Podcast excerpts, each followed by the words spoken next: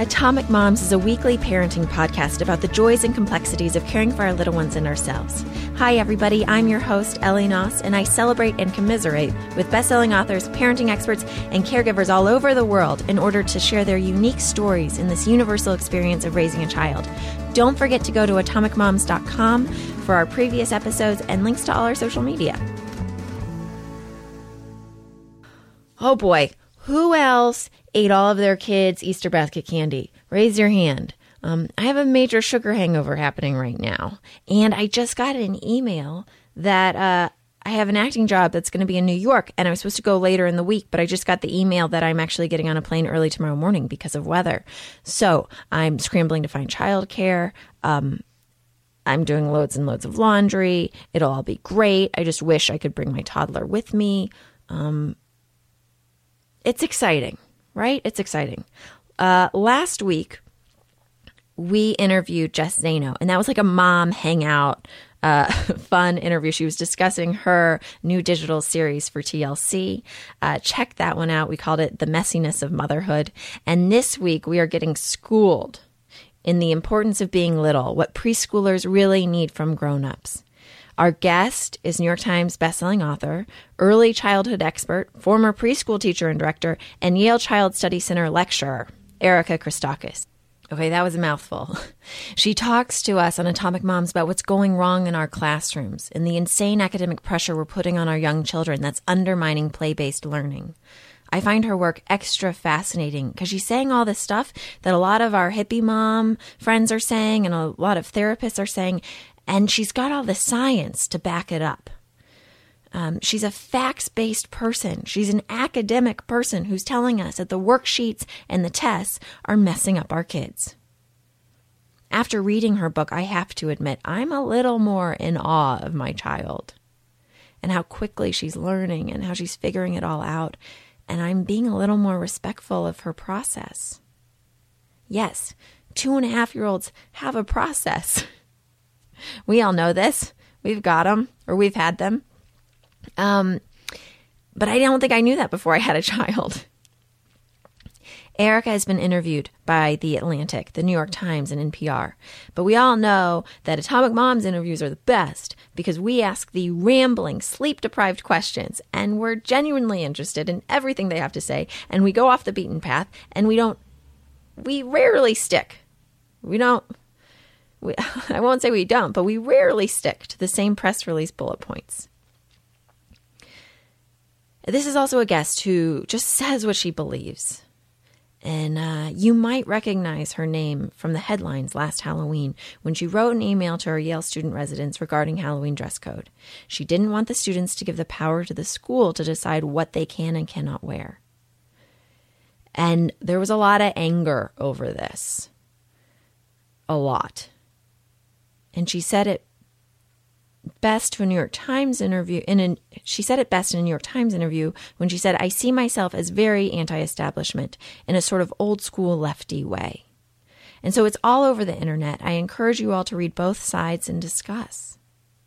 Now, her new book, The Importance of Being Little, is already making me a better parent. And so I am so excited to share my phone call with her. So, without further ado, early childhood expert Erika Christakis discussing her New York Times bestseller, The Importance of Being Little What Preschoolers Really Need from Grown-Ups. Be right back.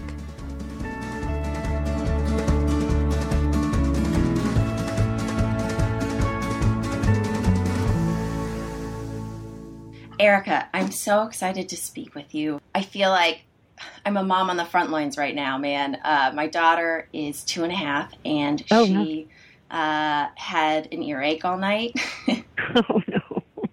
And we just got back from Disneyland, and I've just chugged a huge coffee. So I, I am amped up, and I am ready for this discussion. Okay, I, I uh, sympathize, empathize with you. I, I feel your pain. Well, I want to jump right in because oh, you cover so much in this book. I feel like you've got 50 books in one. And it, it, seems like it would have been such an incredible labor of love. I'm curious personally, how long did it take you to write this book? You know, it took me about a year, about 10, like a little under a year. But um, as you know from reading the book, I really threw my whole life into it. And so in a lot of ways the book kind of wrote itself because it reflects so much of my teaching experience and my parenting experience and my work with colleagues and you know, so it was a labor of love for sure and I know I did cram a lot into it, but I also felt like there was sort of an opportunity to really try to um to the extent that any adult can, I really wanted to kind of get into the head of a young child and it just turned out to there was a lot to say. There is. And nothing bothers me more than when a book just has like one concept and then they just like beat it over the head 500 times. I really appreciated the scope of this because I feel like you had me thinking about a lot of things as a parent I never would have, I, I wouldn't have had access to this research. Oh, thank you. I'm so glad you felt that way because I, I do know that some people um, wanted, you know, the opposite. Like they want, you know, takeaways that kind of repeat the same idea. And but I didn't want to write that book. I really didn't. You know, I wanted to kind of look at the whole scope of childhood, early childhood. Um, you know, for people who maybe are in the trenches like you are, but haven't had a chance to, you know, look at the research and look at the sort of, you know, what what professionals are saying and. I don't know. I just felt like there was a gap where I felt like there were a lot of parenting memoirs and a lot of sort of how-to books for teachers about you know curriculum and how to like organize your classroom. And and I just I sort of felt like there was this gap where we weren't seeing you know what is it like to be a young kid and what does the research tell us? And it's great to have takeaways and sort of like here are the bullet points. But your yeah. what seems to me that your whole kind of view on life and obviously I don't know you except for this book is that you know we also need to take you know each situation is different.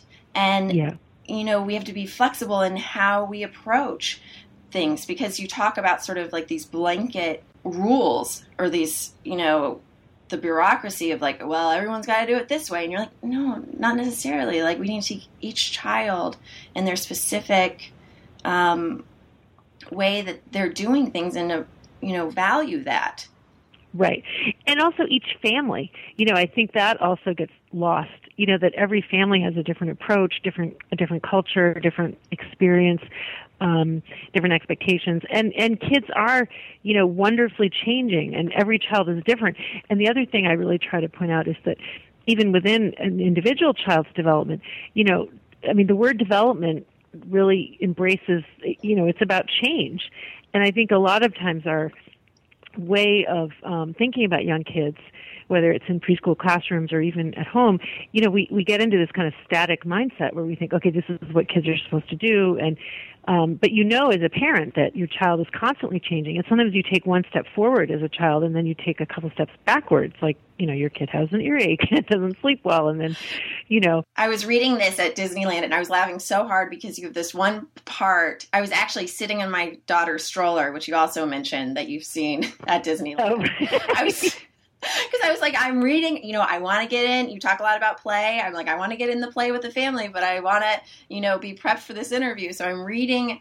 If my listeners can imagine, I'm reading uh, your book on my Kindle and it's like dark out and like I'm in no. the stroller. But I was laughing so hard because you mentioned that that every parent knows that you know when you get one leap forward in one area of development, there's usually a backlash in the other. I mean, you don't say backlash, I'll say it because it feels like a backlash. Like you know, my daughter right. is now.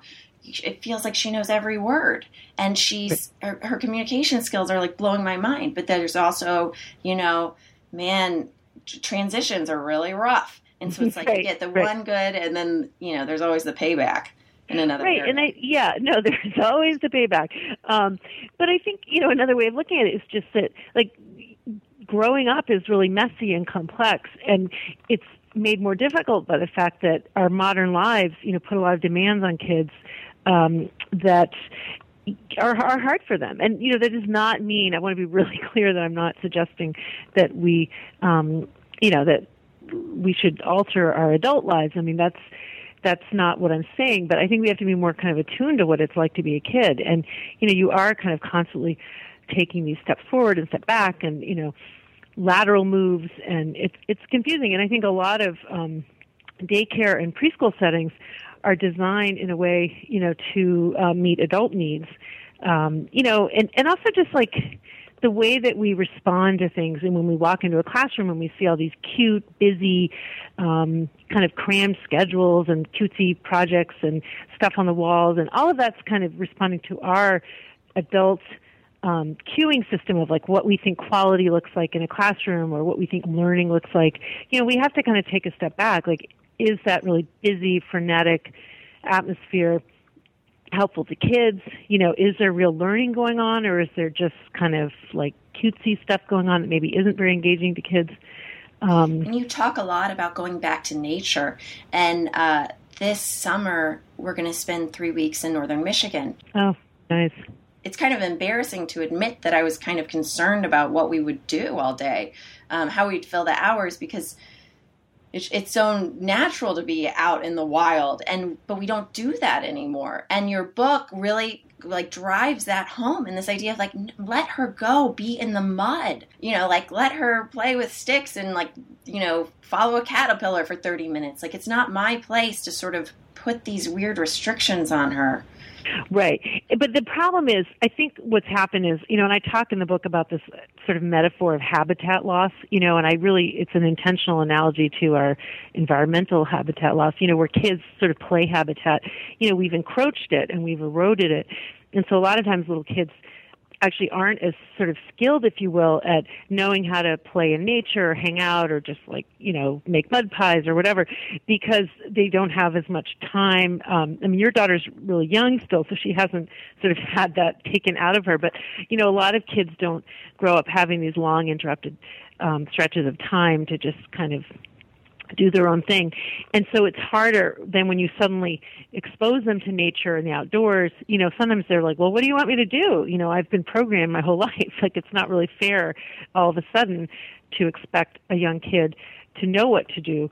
Um, so I think we have to kind of repair that play habitat in a way and, and give kids, um, you know, a, a lot of time out, outside and in mixed age groups and, you know, ways for them to kind of disconnect from adults and just get into their own rhythm.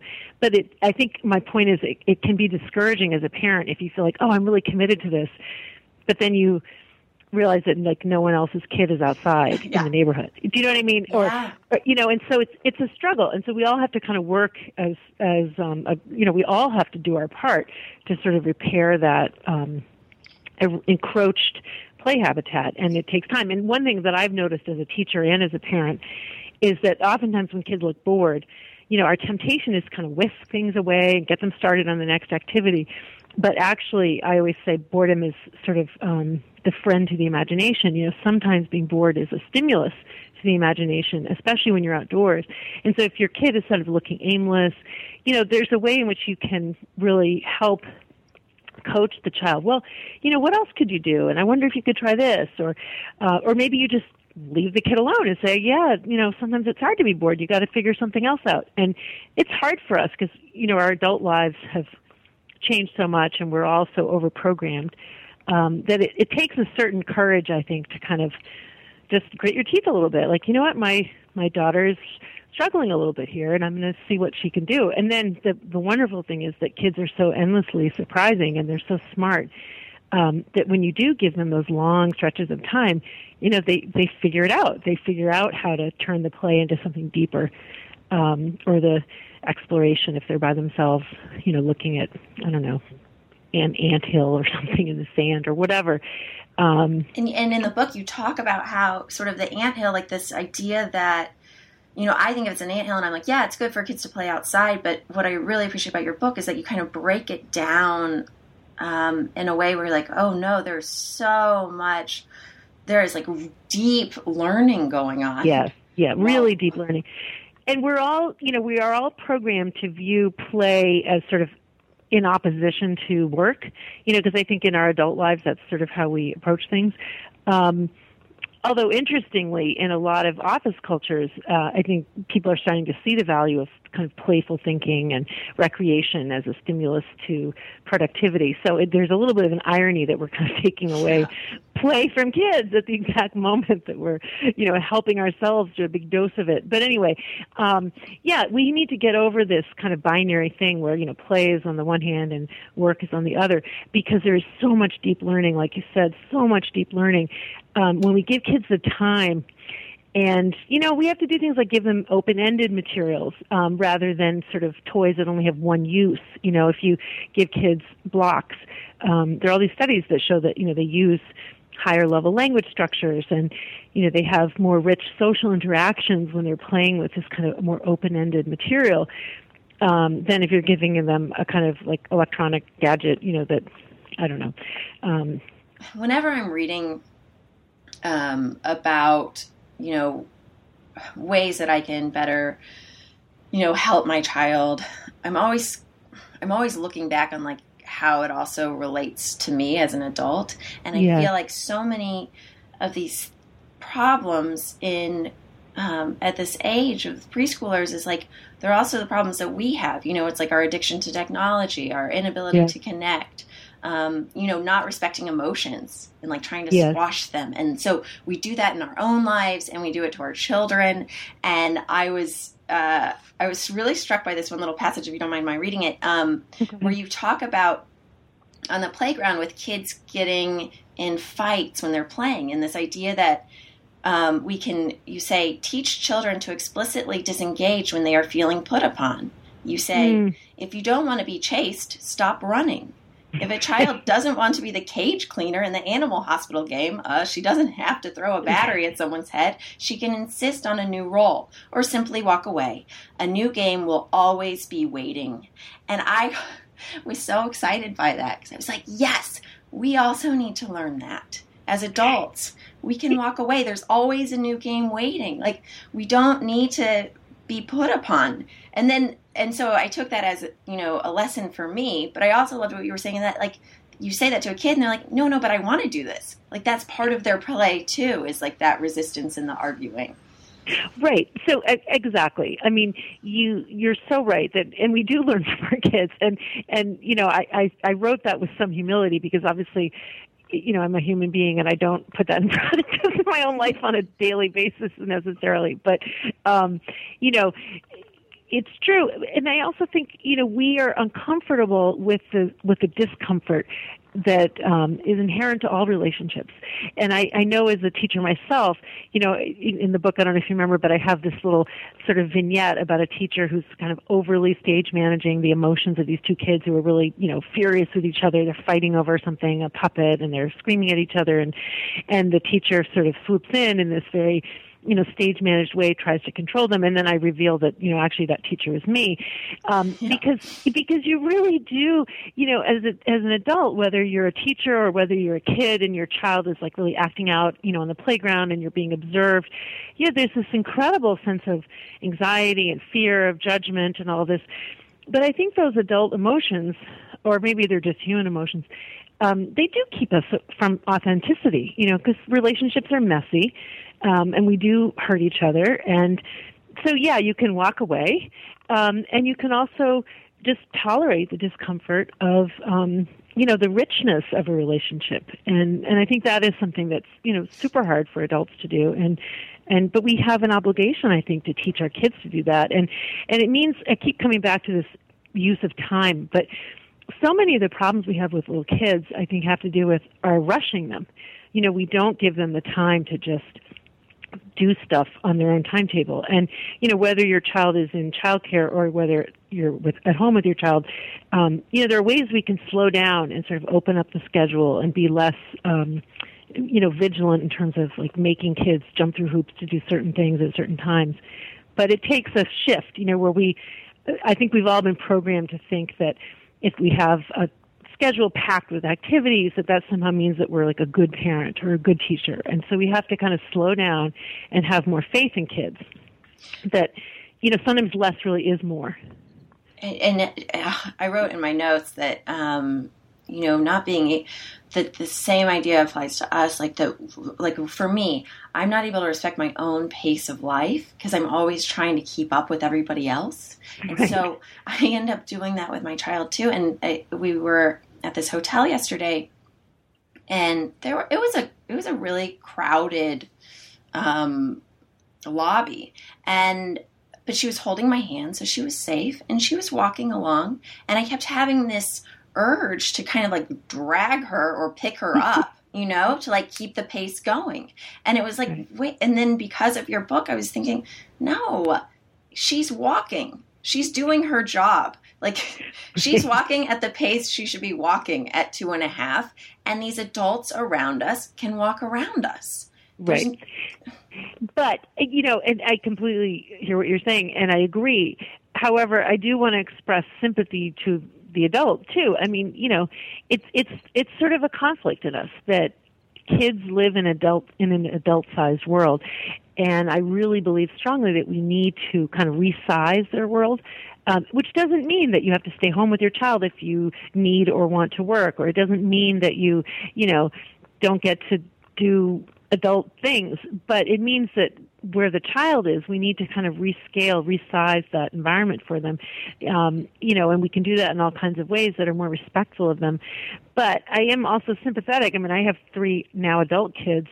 Um, it's not easy. You know, sometimes our own needs and desires are in conflict with our kids. And the more we can sort of acknowledge that and not shame ourselves, but just be sort of observant of it, I think the better, the better off we are. You know, and, and we all make, um, compromises. And you know i'm always very suspicious when people tell me oh you know my child never has any screen time. I kind of think hmm i don't believe you. Actually because you know every generation has their playpen right? Right. Uh, yeah no they just have 12 nannies. That's how they exactly. Exactly. Or they're just lying. Right. Um, so you know we have to be kind to ourselves. But but to me you know when i wrote the book i was really kind of trying to channel some of the observations that i've made as a teacher and as a parent and that i've learned from others. I've learned a lot of wisdom from really great teachers over the years. Um, and the one thing i've learned is that you know good educators good parents they tend to be good observers. You know they tend to really know their children.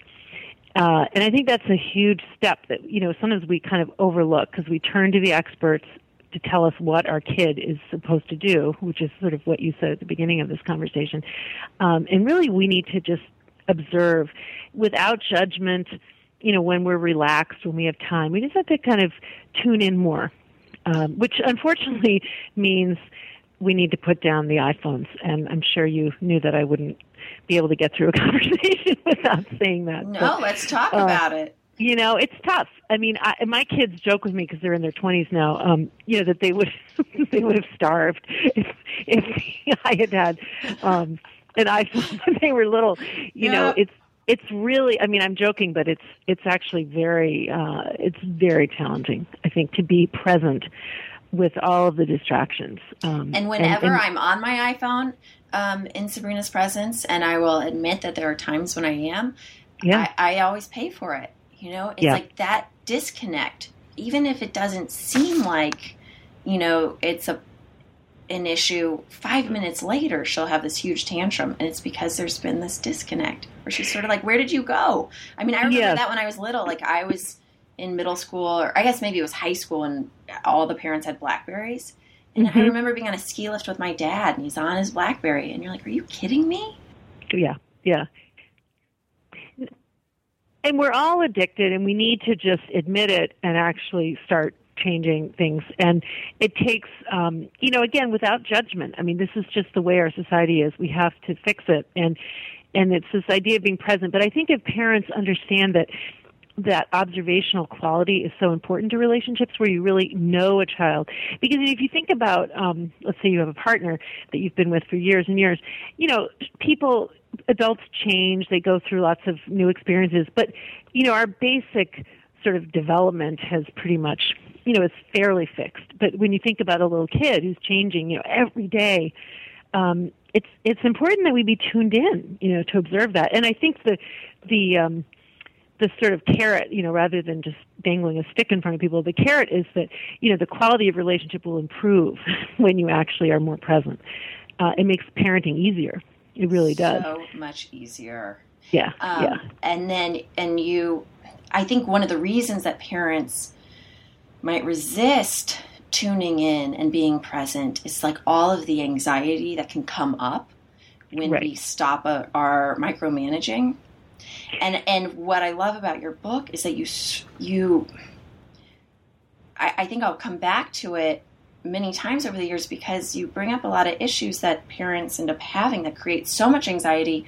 Um, you know, the potential for allergies or you know, learning disabilities, like all of these things that come up, and you kind of say, "Hey, let's let's look at this in like a a less fear based way."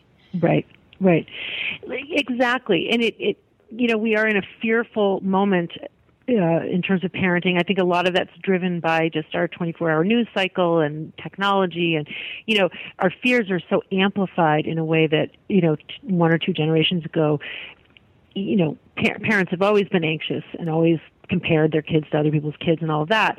But you know, we didn't have this sort of megaphone aimed at us all the time, um, and so that is very frightening. But I think if you get back to the fuel source for learning in the early years is relationships. Um, as sort of corny as that sounds or hokey or whatever, it's true. It's totally backed by science that um, children learn through relationships, and when relationships are solid, they can actually withstand a tremendous amount of um, of stress. In fact, you know, and if you look at the signs of trauma, conversely, you know, kids who don't have strong attachments are really in trouble. Um, and so I think that's a positive message because you know people at all income levels, at all backgrounds, they can really strengthen that relationship with their child. Uh, and it's not always from, you know, trying to buy all the new gadgets or signing your kid up for all these lessons and things.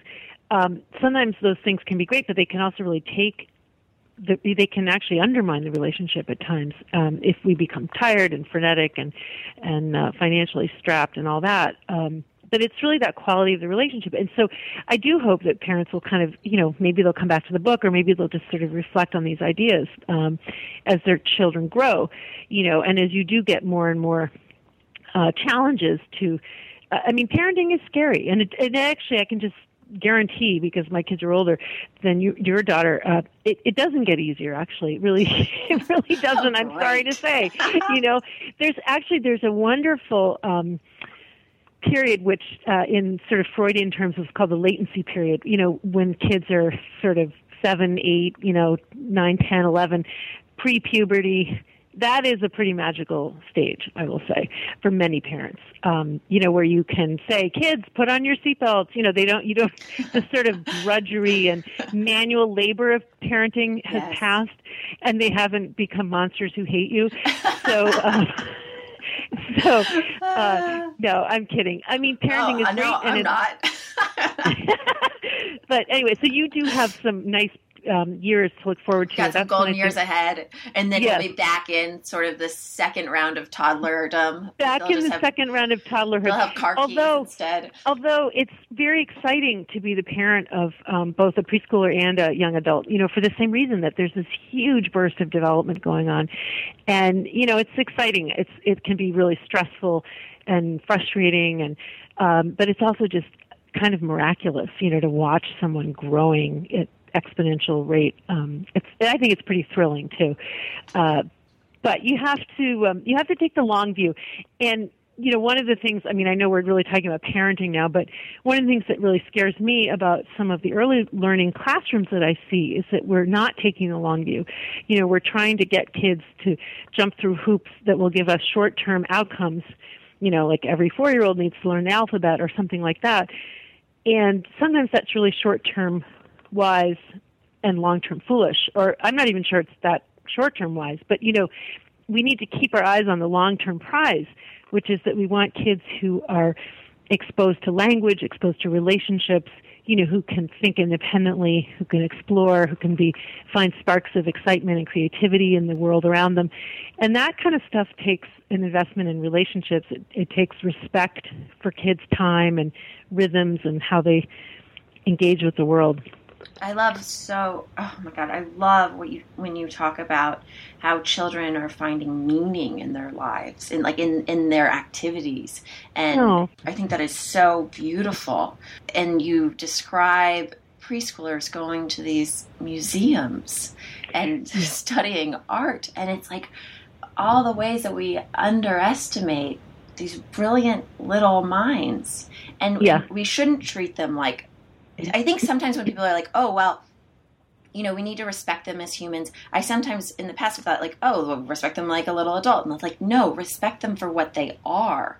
Yes, exactly. And the idea that, wow, wait, I can take Sabrina to the museum. And I'm sure some listeners are rolling their eyes like, yeah, duh. But when you listen, when you read this book, the way, you know, sort of what these exhibits are, um, and they seem so out of the realm of what I would imagine a four year old appreciating and yet they're able to take so much out of the experience.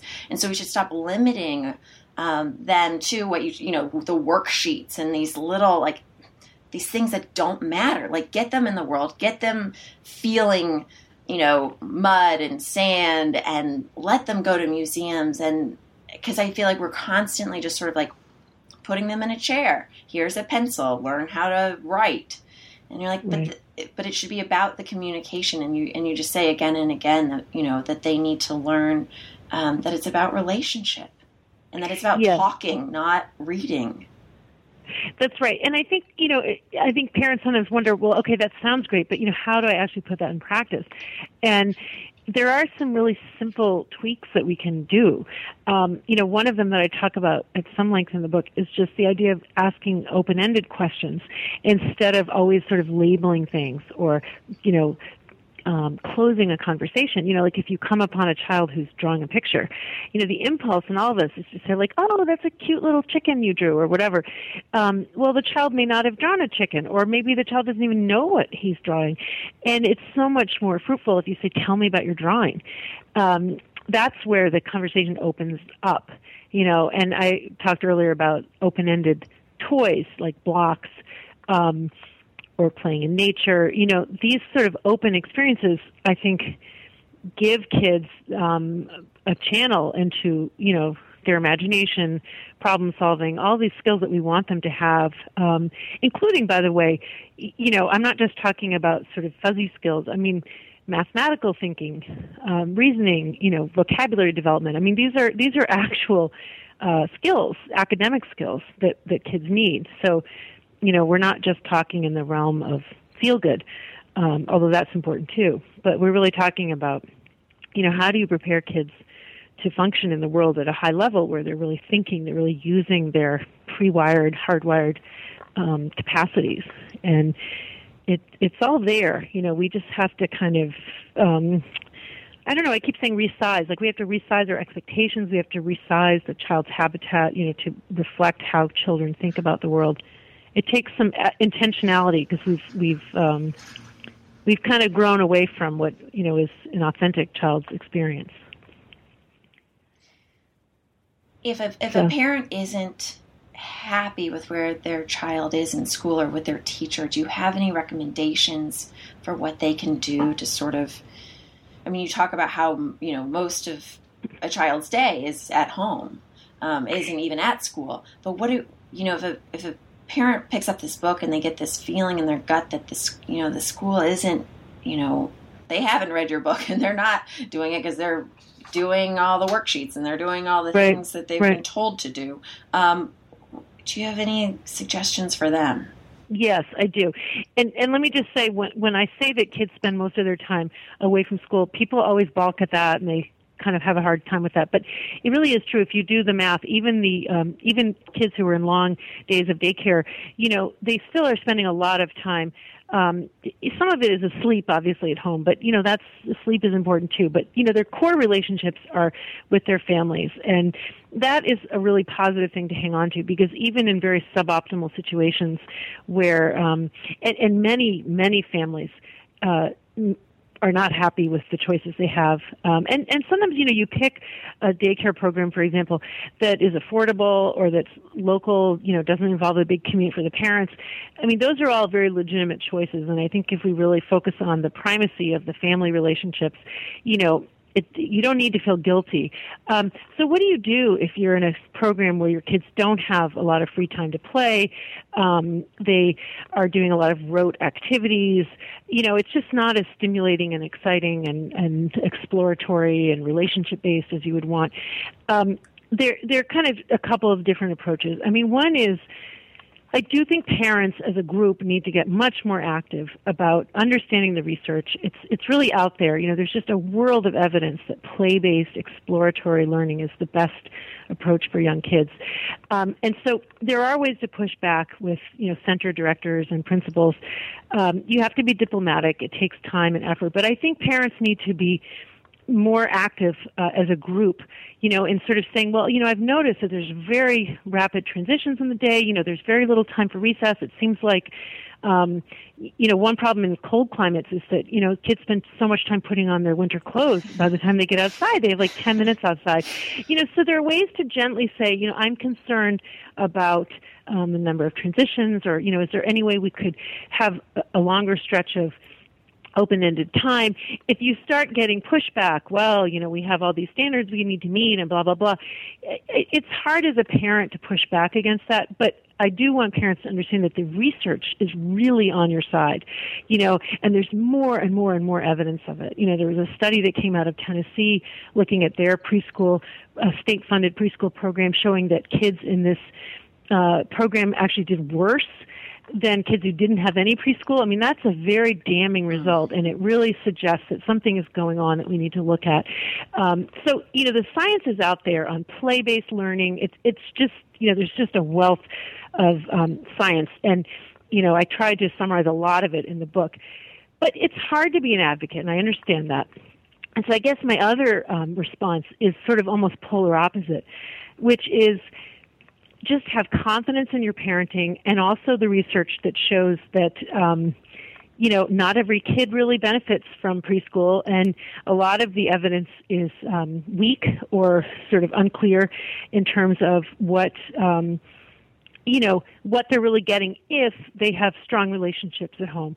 So you can really sort of and it's hard for me to say that because i am a former preschool teacher but you know a lot of kids don't actually need it. You know their parents may need daycare um, if they could get really high quality preschool that's wonderful but it you know you can survive a lot if you have strong relationships but the thing is if you don't have the kind of environment i described at school you've got to let your kids the worst thing to do is to do more drilling at home and to buy into this kind of cycle where you're afraid your kid is falling behind because your school is telling you that your child doesn't know all her alphabet letters or whatever and then to do drilling at home. That's the worst approach. You know in those scenarios you've got to really open up the play at home and really give your child a lot of time for exploration and relationships and you know just loving playful activities at home so i think you know, I think the news is it, it's sobering that we really aren't doing um, as a society what we should be doing in, in early childhood classrooms, and I, I can't deny that. I mean, I really cannot. You know, it's time for a revolution. I believe this in early education, um, but you know, the reality is that kids learn best. Young kids learn th- best through relationships. The other thing you can do is to invest in the teacher relationship. Uh, and it's sometimes hard because if you don't feel like the teacher is giving you what you know is best for your child, it's very counterintuitive to try to um, see beyond that, you know, but you have to because it's it pays dividends. And I have a really great example in the book of, you know, a teacher who was kind of on the pedantic side and had rather dated, sort of boring curriculum, but she had this fabulous relationship with um, the child in her care. And and I think that you know, the more you can sort of get to know the teacher as a human being, you know, even if you're not totally thrilled with the environment, um, that can really pay off too because, you know, all of us like to be liked and appreciated. Um, and if we feel like we're being sort of, you know, disrespected or misunderstood, it, it, it creates a barrier. So, um, that, that is a little harder to pull off sometimes, you know, if you, if you don't, feel great as a family um, in a situation, you know, the the temptation is to run away. But if you don't have the luxury of doing that, then I mean, I would really advise just trying to cultivate the relationship um, because that will help your child if your child feels known. Um, I'll just say I'll just say one more thing. You know, there's a um, we know from the research on quality in preschool programs that two things really matter. Um, knowledge of child development is very important. So, kind of knowing, well, this is what a typical three year old looks like. That's very important for teachers. But they also really need to know the individual child. and that you know that gets back to the centrality of relationships and i think as parents we do have some control over that you know how does the teacher know our child um, you know you you can you do have some control over that. At our preschool we had the you know the parent teacher conference and you know they were saying they were going down the checklist of like what she does or you know and where she is and everything's good. And it, it, it but you when you mention the relationship thing i mean i know because i whenever i pick her up i know that you know she's always hugging one of the teachers and that they're really close.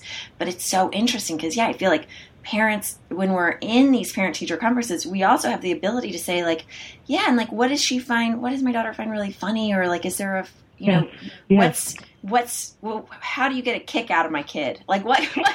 and then that because sometimes i feel like the teachers might not feel comfortable sharing that because they feel like that's right. not the work. Right.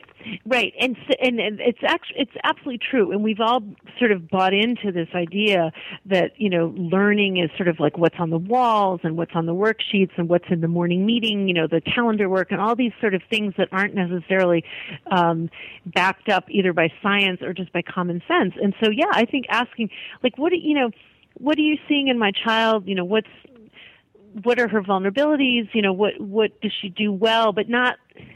I guess I wouldn't even say it that way. I mean, I think I would just say it the way you phrase it. Like, what you know, what makes her laugh? Where do you think she's?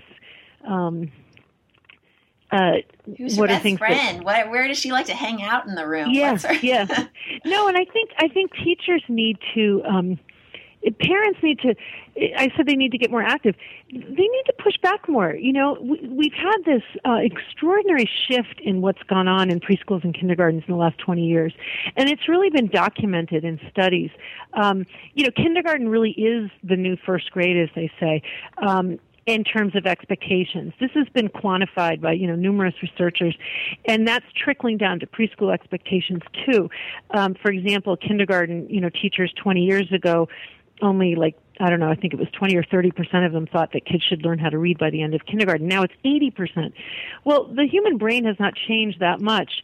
Um, so we're, you know, something is changing. We're, we're, we're, we're changing our expectations of kids very rapidly in ways that are stressful for kids, um, and also which underestimate them. You know, because it's this kind of weird mismatch where some things are too hard and some things are too easy for kids. Um, so I think parents really do have an obligation and a right to push back and to say, you know, I keep reading more and more stuff in the media, more studies coming out, you know, and I'm just I'm concerned that there's not as much play in the classroom as as we need to see. Everyone's going to slip your book like under the door or like in yeah. the cubby holes. Good. That's my dream. I mean, I honestly think if we could um really have a sort of sea change where we start seeing early childhood through the eyes of young kids. You know, we would stop foisting a lot of these kind of cutesy crafts on them, you know, the turkey that you trace with your hand and, um, you know, with the little fake feathers and a lot of this stuff that's not that meaningful to kids. Um, you know, I always say, like, do we want we, do we want children to make something or do we want them to make meaning? They're two different things. Um, if we could sort of, you know, just resize the early childhood environment, and that means looking at kids and what what excites them and what is difficult for them. We would really quickly start making changes, and I, I think we can.